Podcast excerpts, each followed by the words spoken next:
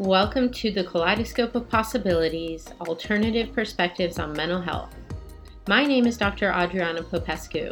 I'm a licensed clinical psychologist and leader in the field of mental health, energy psychology, addiction, trauma, and empowerment. In this podcast, we will be exploring mental health from a variety of perspectives, from the spiritual to the shamanic and beyond. What if mental illness isn't everything we think it is? What if everything we see as a pathology is actually a possibility? What else is possible with mental health? Hello, everyone. We're here today celebrating the third anniversary of Kaleidoscope Possibilities. My name is Vinicius. I'll be the host today, interviewing Dr. Adriana Popescu. She is a clinical psychologist, addiction and trauma specialist, author, speaker, podcast host, empowerment coach who's based in San Francisco, California, and practices worldwide. She's the clinical director at Avery Lane, a women's addiction treatment program focusing on occurring mental health disorders and trauma, and founder and CEO of Firebird Healing, an innovative holistic trauma healing center, both in Northern California. Hello, Dr. Adriana. Hi, Vinny. Happy to be with you here today. I want to start today's episode with the first question about your newest book. What if you're not as fucked up as you think you are? So, what's inspired you to write that book? Can you let us know a bit more about that? Yeah, and I and the title, the controversial title, we did put asterisks in there in the printed version. But yeah, um, it's a long story of how I got to this book, but uh, really the bottom line is during the pandemic, um, I finally, you know, for years people have been like, "When are you going to write a book? When are you going to write a book?" And those of us that have written dissertations have already written a book and we didn't always like that process. So writing was not something i really was joyful about doing. But um, for a long time i didn't feel like i had anything to say. And then something happened during the pandemic that i finally realized i actually have a lot to say. And it really is what i have learned from my own experiences as well as the thousands of clients that i've worked with over the years which is what I've discovered is there's this lowest common denominator that seems to be at the root of every limitation, every problem, every issue that people seem to come to me with, whether it's really severe trauma, PTSD, addiction, or my coaching clients who uh, maybe are struggling with the, a business or their career or a relationship or something like that. What I would always see across all these different people is that there seemed to be limiting beliefs that were at the root of whatever the person was experiencing that was making it so that they couldn't actually change whatever it is they were saying they wanted to change. And this is the idea that um, we have core false beliefs that we are carrying around, kind of like the programs in a computer. They're what makes the computer, you know, you and I are on a computer right now talking, and behind the scenes, all these software programs and hardware programs that make everything work. And we're not consciously aware of them, but they have to be working for us to be able to do what we're doing. And so what happens is, we as people also develop these programs, these belief systems from the time we're babies in the womb um, and we come into the world and we're bombarded constantly with these messages about how we're supposed to look, how we're supposed to act, who we're supposed to be, what we're not supposed to be. And what starts to happen is we get programmed. Children, up until the age of seven, are in a highly hypnotizable state. Dr. Bruce Lipton writes about this in The Biology of Belief, and I talk about it in the book as well. They'll look at children's brain waves up until the age of seven their brainwaves are primarily in the theta wavelength, which means like deep meditation or hypnosis, you're essentially being super absorbent of all the material that's coming in and taking it to be true, which is why you can tell a kid that there's this bunny that's going to come every Easter and give you candy and chocolates and things, right? And children will believe it even though it, it, doesn't make logical sense, it's not true, they believe what is told to them. And so we will believe what our authority figures, our parents, families, older kids, teachers at school, priests or pastors, whoever the influences are. And nowadays, media, television, movies, social media, you know, we're constantly getting bombarded with these messages. And it starts to shape the way we see ourselves. We learn how to judge ourselves We learn how to make ourselves wrong um, because we're desperately desperately trying to fit in. And sometimes the messages we get is it's not okay to be different, or you're too much, or you're not enough, or whatever it may be. And then we start to believe these lies to be true. So the lies, yeah. Yeah. That's really what was the inspiration is recognizing this pattern across so many different people and knowing that in my personal experience and in my professional experience, I've been able to discover tools that allow us to change those programs and those limiting points of view. So I wanted to get that information out there in the world so people knew that we have the technology to change whatever it is in our lives that isn't working. Can you please tell us more about those tools that are like able to change the lies that we believe with all this information that's being bombarded to us? Yeah. And tell tell of course to the readers like what they will get out of using those tools and the book. Yeah. So really the book it takes like a perspective across many different modalities around how these core limiting beliefs get created and how mm-hmm. what tools we can use to change them. So I start with traditional psychology and I explain cognitive behavioral therapy and how we can use something like a thought record to challenge the automatic thoughts, the thought distortions, um, to change the basically those limiting beliefs and um, look at like what evidence we have that supports them and what evidence we have that does not and reframe the way that we're seeing things. That's traditional psychotherapy. You know cbt is considered a gold standard in western traditional psychotherapy and i go from there and i move into energy psychology and i talk about how energy psychology was born and how we can use uh, tools like EFT tapping or a tool called Be Set Free Fast, mm-hmm. neuro emotional technique, how these different modalities are working with the energy systems in our bodies. Because really, our thoughts, our emotions, even the physical sensations in our body, they're all energy. And energy is malleable, it can change, it can be molded, it can be shifted. And so it's taking the same premise um, but then working with these tools to change the energy around it and to also work with things like trauma because trauma has a big impact on how we see ourselves in the world how we can do things like rewire our nervous systems get out of a stuck fight flight or freeze response and change the beliefs that came out of traumatic experiences and to really do that work you have to be more somatic and mind body based because talk therapy alone hasn't been shown to be, you know, super effective in just talking about your trauma over and over again.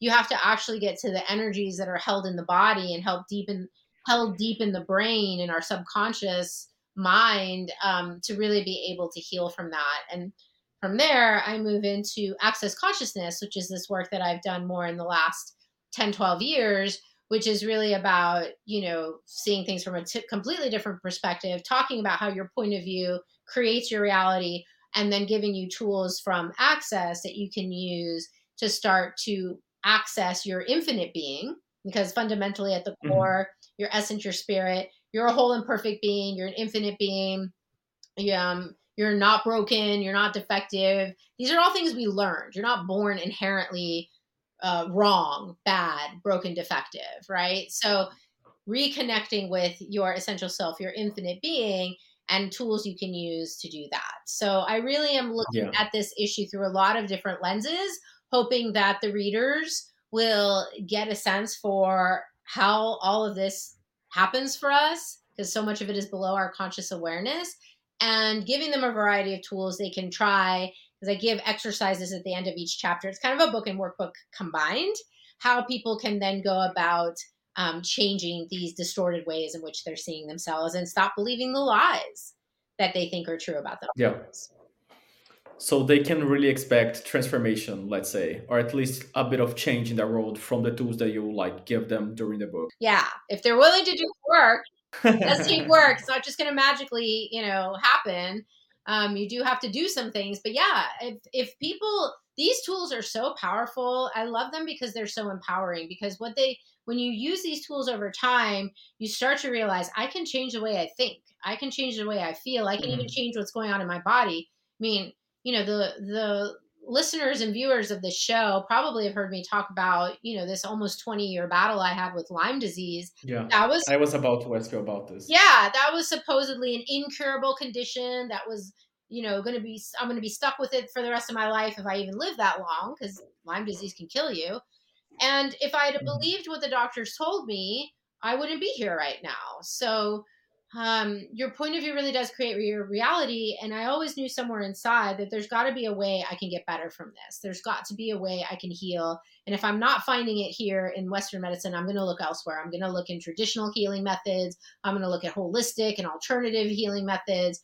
And and I did. And that's how I came to discover all these tools. It was really through my own personal journey which in many ways became a spiritual journey um, and through a very dark night of the soul as we talk about in kind of spiritual practices i did go through that. I was extremely depressed. I was extremely sick.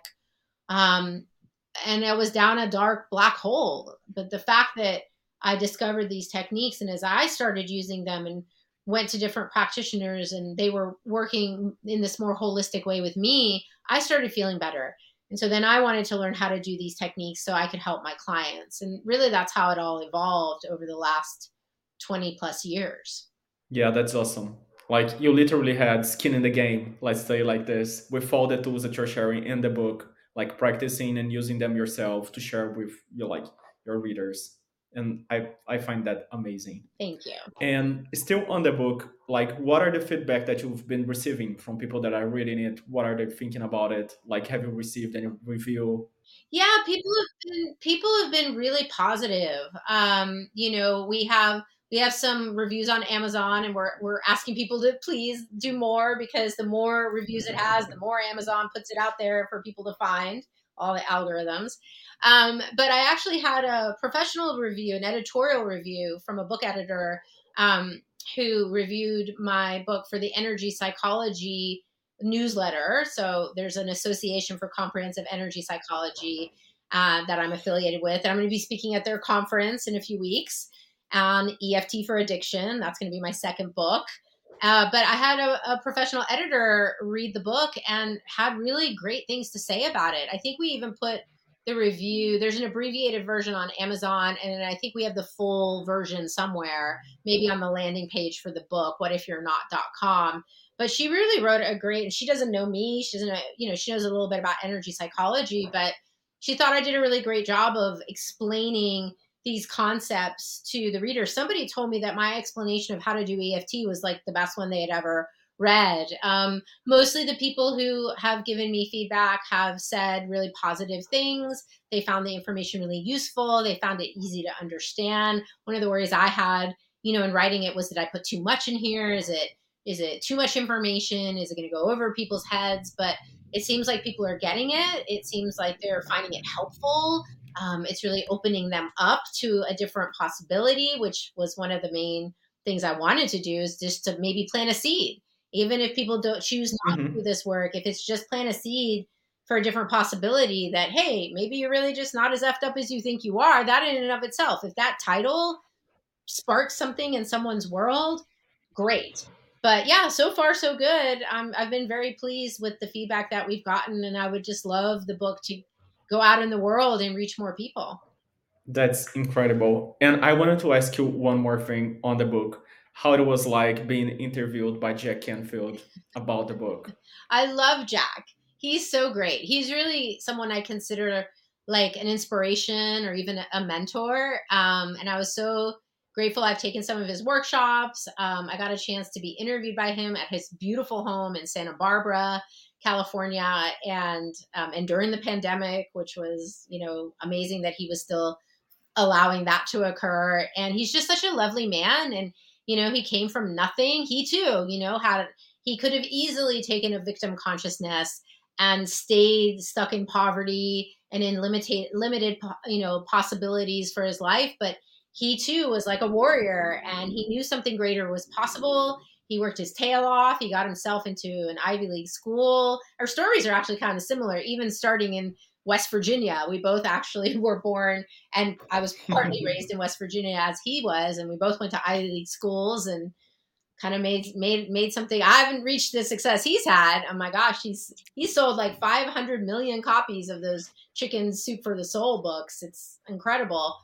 But um it was lovely. I mean, he he's a big a fan of tapping. He actually um, has spoken on the Tapping World Summit a number of times. He's kind of an expert in in EFT tapping. He's very open to energy psychology and the different approaches. So he knew what I was talking about which is always really mm-hmm. nice to be interviewed by someone who knows what you do and what it is and yeah. ask you really i think and he asked really good questions really intelligent questions um, and i just felt really comfortable with him even though there's cameras everywhere and it's you know a pretty well set up professional studio that he has in his house.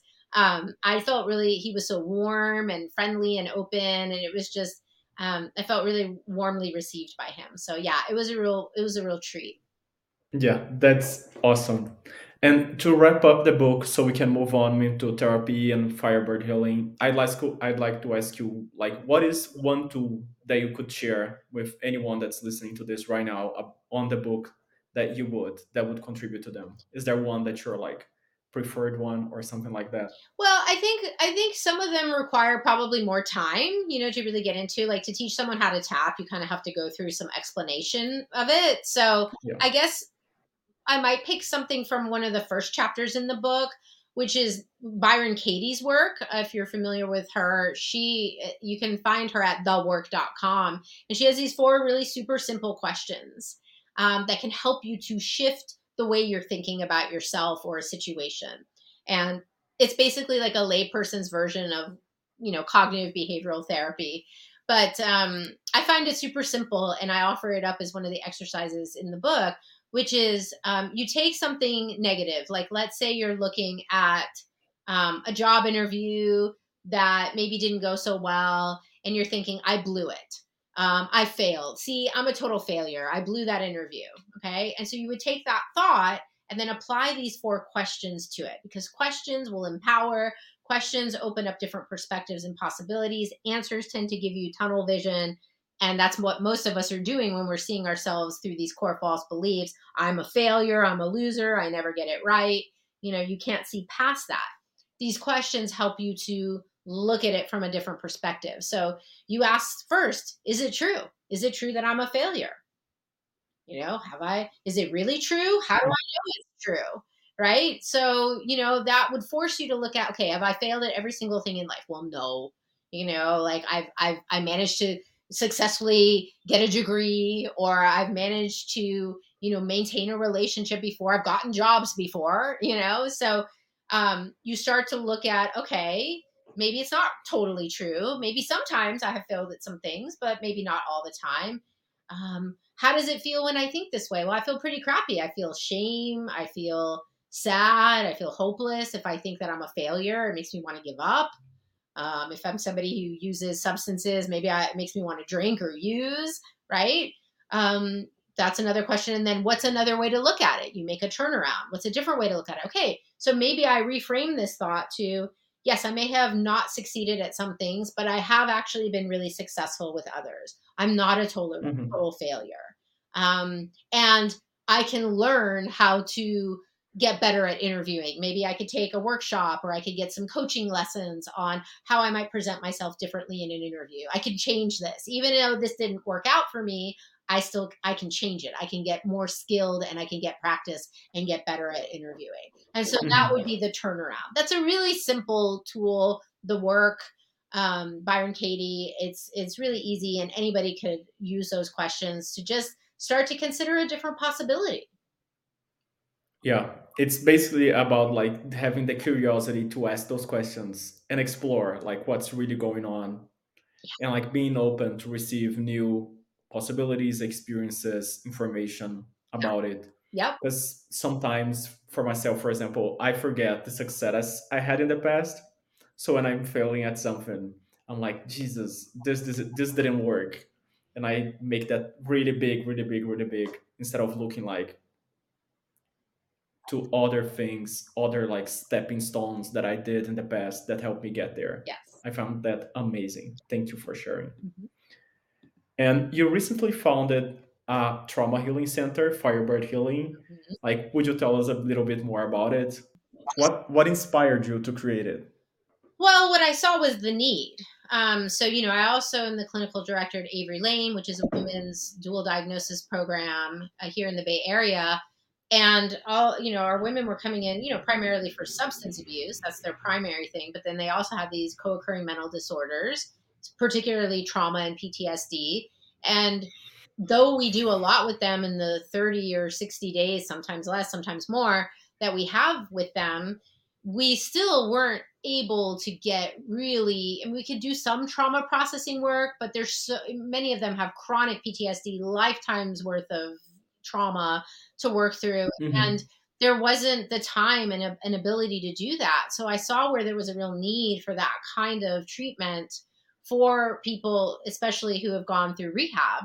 And so originally it was conceived as an intensive outpatient program. I had designed a whole curriculum to have people come three times a week and do this learn about trauma learn about the stages of healing trauma and tools that they can use to manage you know trauma responses like when we get triggered to a fight flight freeze response and to be able to do some of the deeper processing with brain spotting or emdr or um, somatic experiencing all these wonderful modalities that i talk about in the book that are really effective at getting to the trauma that we've locked in our bodies locked in our minds and to be able to release that so that people can get to a, a space of post-traumatic growth because that was always the Mhm. vision with for me with trauma work is that you know i want to help people be like the phoenix bird. That's why i chose the name firebird healing and the symbol of a phoenix Yes. bird which comes from you know mythology. I believe it's greek mythology roman mythology whatever it is.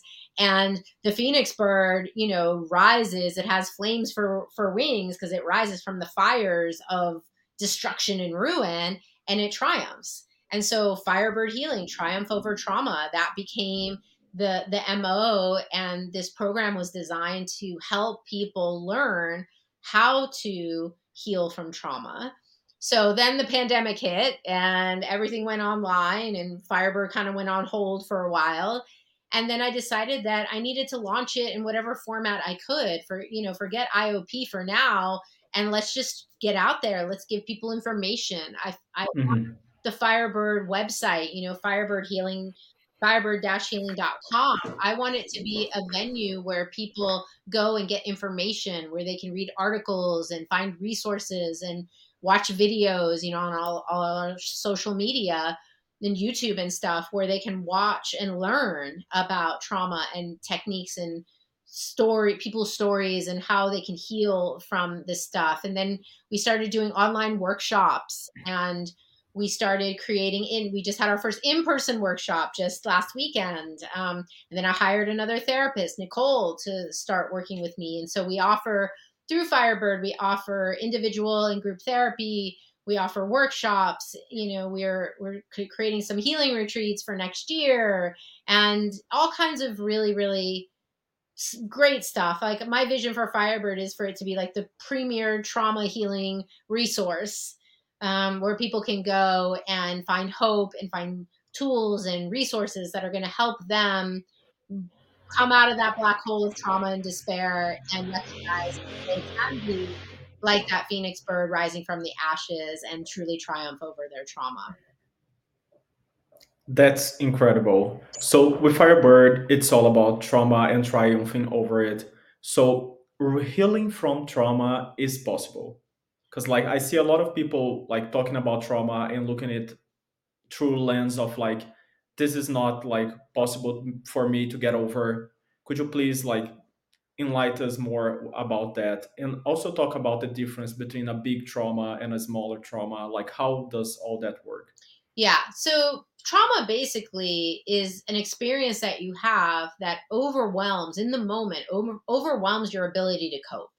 And people have been talking about like big T. Most people think of trauma as what some would call big T, capital T trauma. So things like war, um, acts of violence, um, natural disasters, assault, you know, abuse of physical, mental, emotional, sexual. You know, people think of that kind of stuff as being big T trauma.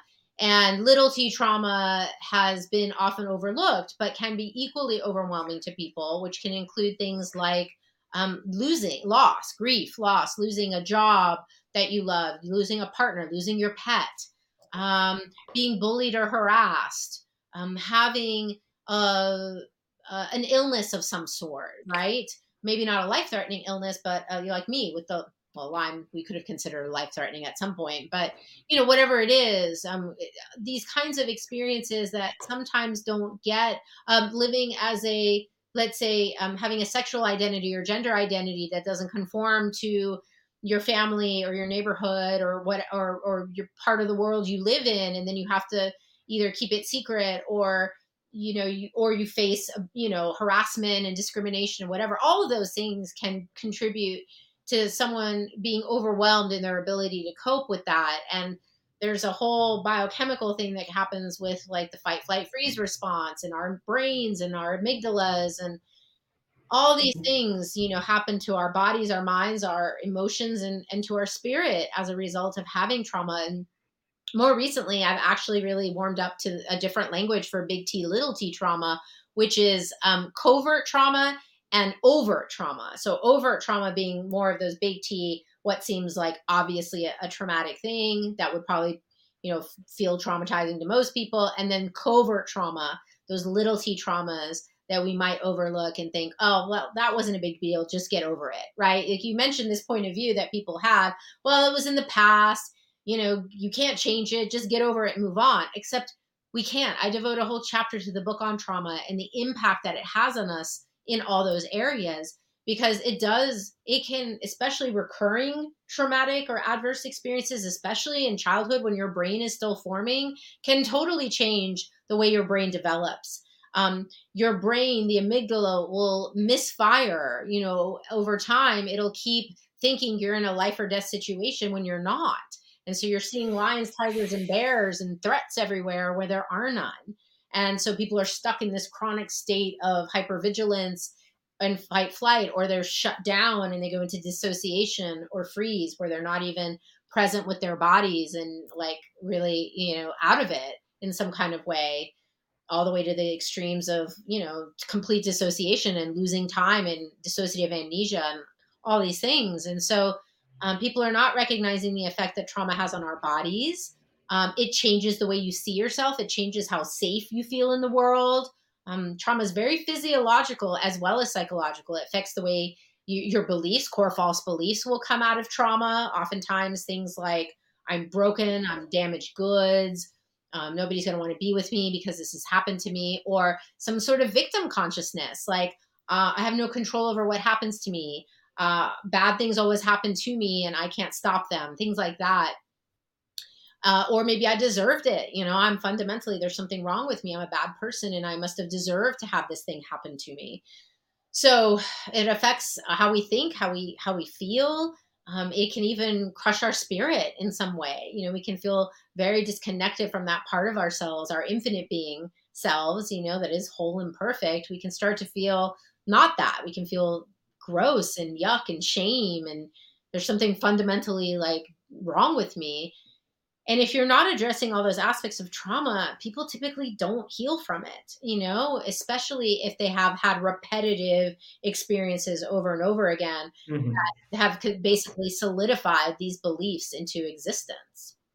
That's really interesting. I, I find that type of topic incredible. Thank you very much for sharing a bit of your knowledge on trauma. And I'd like to address like on Firebird, we're dealing with trauma and in your book you talk about like energy psychology and holistic approaches. Do you apply those holistic approaches on firebird as well? Yeah. like how do you integrate all that all your practice practices? Some sort yeah i mean we do we you know at firebird as well as in my practice you know we incorporate the best of the traditional modalities and the best of the holistic modalities. And I'm constantly, ever the student, always learning about new things. Brain spotting is not something I'd even heard of until a few years ago when I heard David Grand speak at, at an energy psychology conference. I took a day long workshop with him and I thought, my gosh, this stuff is amazing. It came from EMDR, which is a tried and true trauma treatment for many, many years. and he just developed it to be less abreactive. That's one of the main complaints people have with EMDR is sometimes people get overwhelmed with the material, the trauma material that comes up. I find brain spotting to be less of that. Um, the energy psychology tools we use, Nicole and I are both trained in brain spotting and energy psychology. Um, she's really loving the tools and she's even taken an access bars class and knows how to run bars on people. So we do in person work at my office in San Francisco. We do online work. Um, we do therapy. We do coaching. Um, there's so many different things that we offer. And yeah, we use a lot of these holistic tools um, because we found that they're a lot more effective than just the traditional talk therapy. You know, the joke I often say is the talk talk therapy is kind of like a dog chasing its tail. Sometimes it's not getting to what we need. And now that we understand the science of trauma, I mean, polyvagal theory has really opened up a lot of understanding around how trauma is physiological and not just psychological. So when you're treating it, mm-hmm. you have to be also addressing the body and all the ways in which, you know, that trauma is stored in the body. Energy psychology is a co- cognitive somatic practice. It's mind body medicine. And you have a lot of other modalities out there that are as well. Um, so the technology is there. Science is now validating these modalities. There's a huge body of research. If you go to the ACEP website, energypsych.org, there's something like over 300 published research studies now on these techniques and how they are shown to be highly effective um, with all kinds of issues depression, anxiety, trauma, PTSD, addiction, uh, phobias, all kinds of like mental health issues, physical things like chronic pain, allergies, um, health issues of mm-hmm. various kinds. And um, EP is really taken off in sports psychology. So you have a lot of um, people who are professional athletes who are using tapping. I've worked with a couple of Olympic athletes to help them, you know, deal with performance anxiety, to be able to concentrate, to be able to do their very best, to be their very best. Um, David Grand uses brain spotting with actors and other kinds of performers. So many people have, you know, stage fright or, you know, they get nervous when they're in front of a camera. You know, we we help people with that, with public speaking, all kinds of things. So the applications are endless. These tools are so incredibly powerful. They really can allow you to change really anything in your life that is not working. So you could say that energy psychology is not really different but there is a difference between energy psychology and the traditional psychology. Could you speak just a little bit more about that? Because i'm aware that you just spoke some differences between the two right now. I think that energy psychology energy psychology is more integrative and comprehensive. I think uh, traditional psychotherapy comes a little bit from the western medicine model which is about symptoms and symptom management right? This is this is how even the whole insurance system in America is based. You have to meet medical necessity for a mental health disorder, and then all of the therapy is supposed to be oriented toward mitigating the symptoms of that disorder.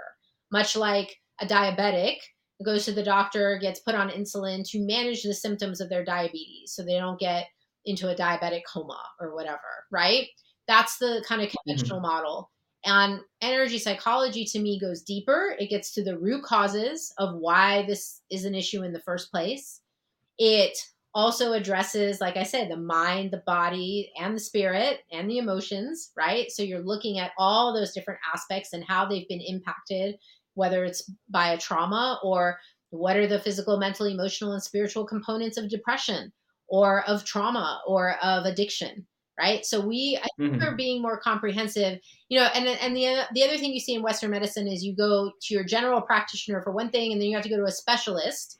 Right, the body is even seen in in different systems. Like you go to this kind of doctor for the for your eyes, and you go to that kind of doctor for your foot, and you go to this kind of doctor for your heart. It's fragmented, and so um, I think we're being more complete when we're addressing all these different components and we can do it in one venue rather than having to send someone to five different practitioners to address five different aspects of the same thing. Medicine is coming along. I think mental health is also coming along. I think we are seeing movements toward more integrated medicine more functional medicine that's looking at how all the systems interact with each other. And you know even on the podcast we interviewed um, doctors juliette morgan And uh, more recently, you know, we had an interview with someone who was talking about this more integrated approach to long illness. She was working a lot with long COVID and things like that. And um, so I do think medicine is starting to come along, and we have a long ways to go. Um, but for now, obviously, I'm a little biased towards you know these more holistic approaches, but have found them to be effective, and the research is backing us up. You know, uh, what they'll find when they compare EP, energy psychology, for instance, with CBT, cognitive behavioral therapy, both get good results, but EP does it in half the time.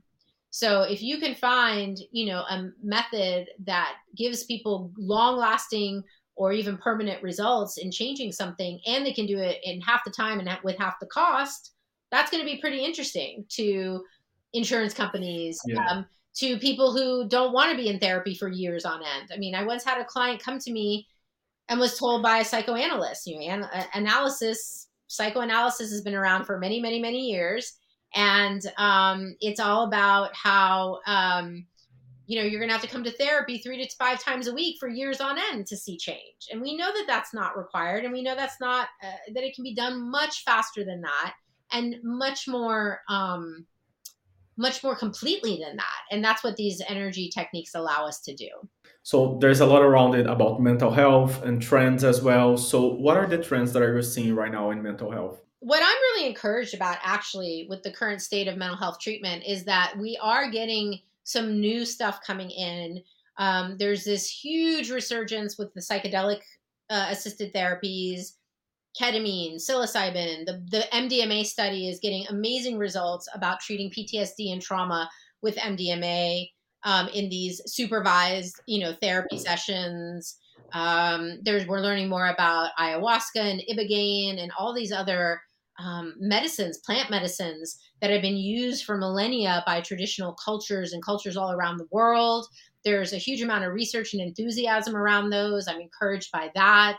Um, we have some really interesting um, brain based treatments like transnet trans magnetic stimulation where you're using magnetic uh, frequencies to uh, to, on the brain to help with treatment resistant depression. You have things like biofeedback and neurofeedback that are changing brain waves. We have our energy psychology tools that are becoming more and more mainstream.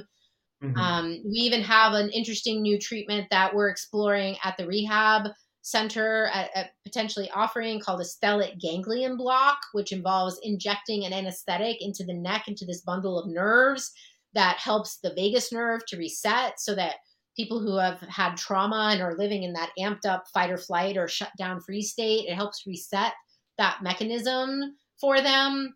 That's very promising and interesting uh, I just am really encouraged by how much new information is coming out, new research, new technology, and also a revisiting of the old traditional classic methods. And you know, when we're when we're training mental health practitioners and training MDs, you know, bringing in the wisdom of of traditional practices like acupuncture, um, like shamanic healing, like whatever has been used, uh, Ayurvedic medicine um, working with the chakras, working with meridians, yeah. doing uh, Tai Chi, Qigong, and yoga and me- meditation and all the things. And now science is catching up and telling us that all of these things are effective. They are creating changes in the brain and the nervous system and the body and our genetics. Epigenetics is this fascinating new field that can show us how trauma changes the way our genes function and how things like energy psychology can can undo some of that damage and and also change the way our genes function. So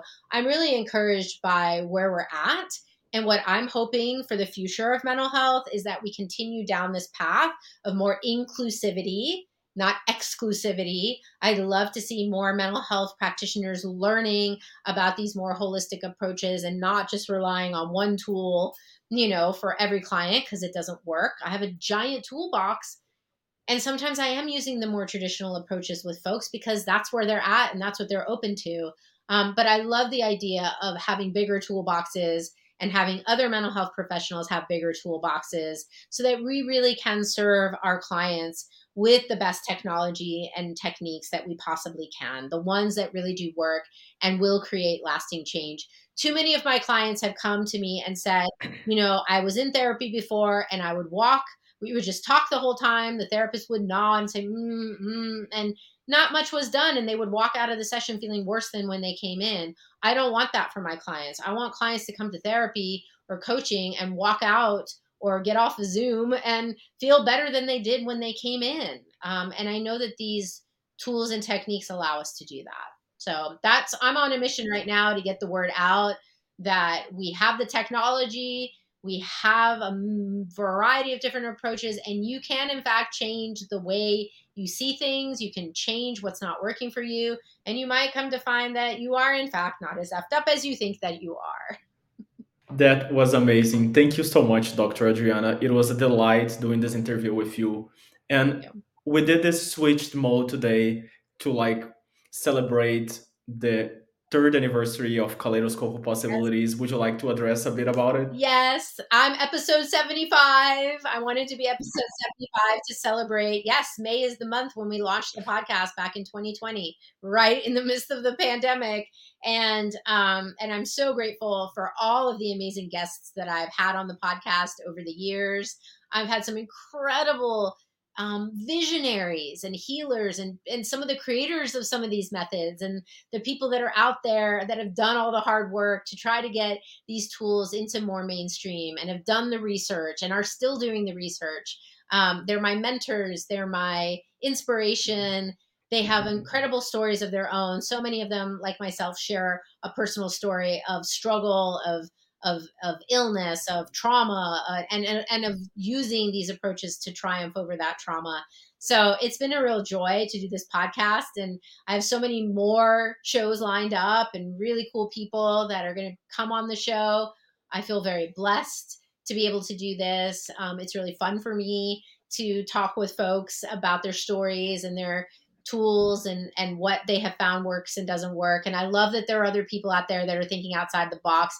You know i got an email not too long ago from a woman a, a therapist somewhere in the midwest maybe where people aren't quite as open to this kind of thing and how inspired she felt by my podcast to know that there are other healing professionals out there who are using these tools and she's not alone. And um, and that there there are we're out there and and she felt really inspired and hopeful about pursuing this kind of um, approach with her clients, knowing that there were other people out there doing this work. So that was really, you know, moving to me. And I know how much the audience um, has also, in their comments and, and feedback, has let me know that the information I'm providing is valuable. And they also feel hope and inspiration and feel like they have a direction to go. We offer so many resources you know just in our show notes we we give a lot of links and resources for for, for folks so um, i'm just really proud of the work that we've done and i'm super grateful to you vinny being my behind the scenes guy who puts it all together and handles all the technology that's over my head um, so grateful to my team grateful to all of the audience those of you that tune in always you know asking if you like this stuff please do like subscribe comment share, help us get this information out there in the hands of more people. And of course, if you want to find me, you can find me on all the different social media or at my two websites, adrianapopescu.org or firebird-healing.com. Thank you so much, Dr. Adriana. It was amazing this conversation. Thank you so much for creating and leading like all this movement. I love it. Thank you. Bye everyone. See you next time. Thank you for joining me for this episode of Kaleidoscope of Possibilities Alternative Perspectives on Mental Health. This has been Dr. Adriana Popescu. If you enjoyed this episode, please like and subscribe and share with others. To find out more about me, my guests, and more, please visit my website at adrianapopescu.org. See you next time.